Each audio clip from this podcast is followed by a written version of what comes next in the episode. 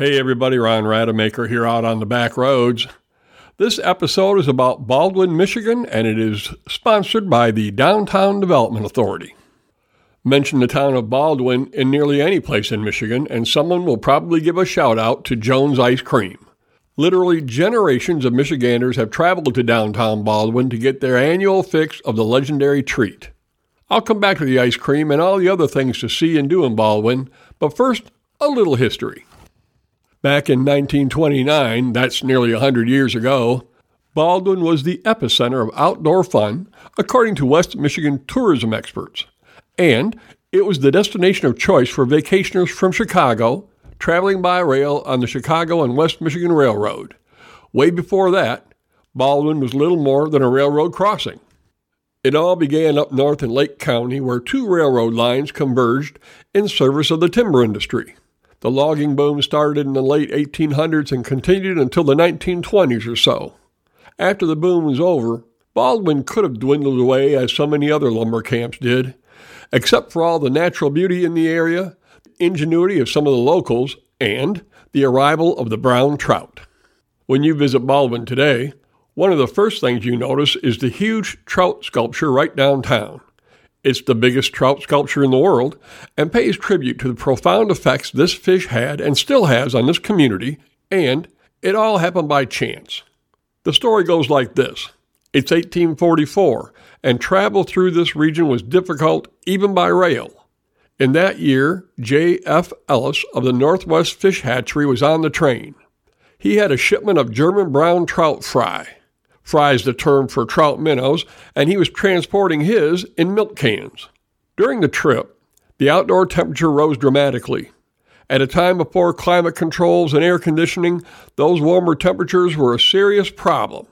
It was getting hot inside the train, threatening the thousands of baby trout in their metal milk cans. To save the fish, they stopped the train and released the tiny trout into the Baldwin River from a bridge not far from where the trout sculpture stands today. They poured five thousand of them into the Cool River. By this happenstance, brown trout were first introduced into American waters. The trout thrived in the Baldwin River and made their way into the Pere Marquette River as well. These waters are now known as world-class blue ribbon trout streams. If you travel a few blocks east on eighth street, you'll come to the old trout hatchery and a new bridge near the spot where the trout were released. The incidental release of the trout back in eighteen forty-four had a profound effect on the prosperity of this area. Baldwin remains a major destination for fishermen from around the world. The release event is remembered every year with a festival called Troutorama. Troutorama began as a simple celebration of trout fishing, but has grown into one of the county's biggest events. For more than sixty-five years, folks have gathered for music, arts and crafts, kids' games, and fishing contests. Volunteers organized the whole thing. Since history plays such an important part in the story of Baldwin, it only makes sense that the Historical Society and Historical Museum would play major roles in the town. The Historical Museum is right downtown along with the other action, and not only does the museum house a wealth of information, but the staff is also so enthusiastic that they make it a fun place to visit. That's a good thing because the exhibits are full of hidden gems about Baldwin that would be easy to miss without the expert help. In addition to information about the natural beauty all around, there is a wealth of information about the impact of the logging industry, the railroads, and the Civilian Conservation Corps, or C C C camps, that operated in this area. The museum buildings themselves are part of the story. Before being converted, they were Forest Service residences. These buildings were constructed in eighteen thirty-eight by men from the Bitely C C C camp. The men working in that camp were all black. That corps was commanded by Lieutenant Homenstein, who eventually left the area and served on General Dwight D. Eisenhower's staff. When they had time off, the men of Camp Bitely enjoyed the entertainment available at the famous venues in nearby Idlewild, the first free black town in Michigan. The white pine forest seemed endless, and the timber industry expanded rapidly, so it is fitting that lumber exhibits depicting lumberjack camps, equipment, and daily life should occupy a prominent place in the museum. The conditions in the lumber camps could be extreme, and the tools the men depended on were primitive by modern standards.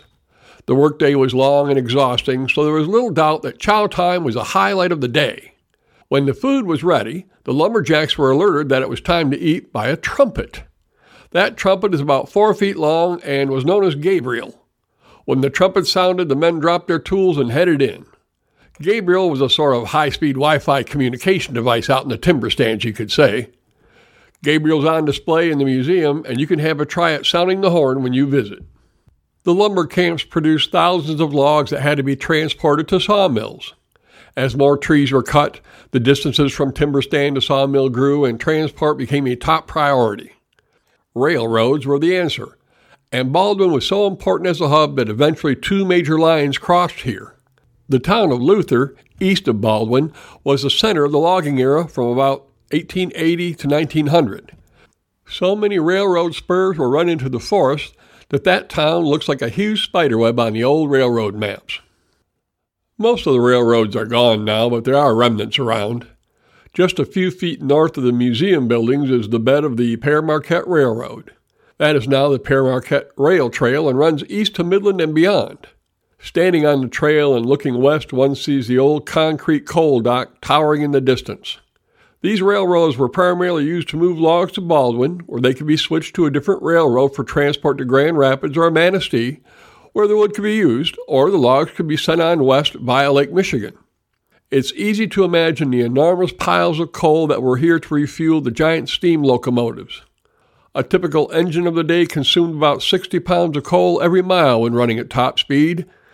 That comes out to about fifteen pounds every fifteen seconds. That is a lot of coal, and there were a lot of engines. These were steam engines, so they also needed lots of water. In the early days, an engine might have had to stop every ten miles or so for more water. Eventually, tenders were developed, which were special cars designed to hold water and fuel. These extended the range for newer locomotives to one hundred to one hundred fifty miles before they needed to be refilled. That demand for water means that the Baldwin River was in great demand. Other exhibits of note in the museum include the history of team sports like baseball and the integrated population of Baldwin, one of the most diverse towns in early Michigan history. One of the most unusual objects available here is the Green Book. This book was subtitled The Negro Motorist Guide and showed places where black people were welcome while traveling. Baldwin was famous even then as an open, integrated community.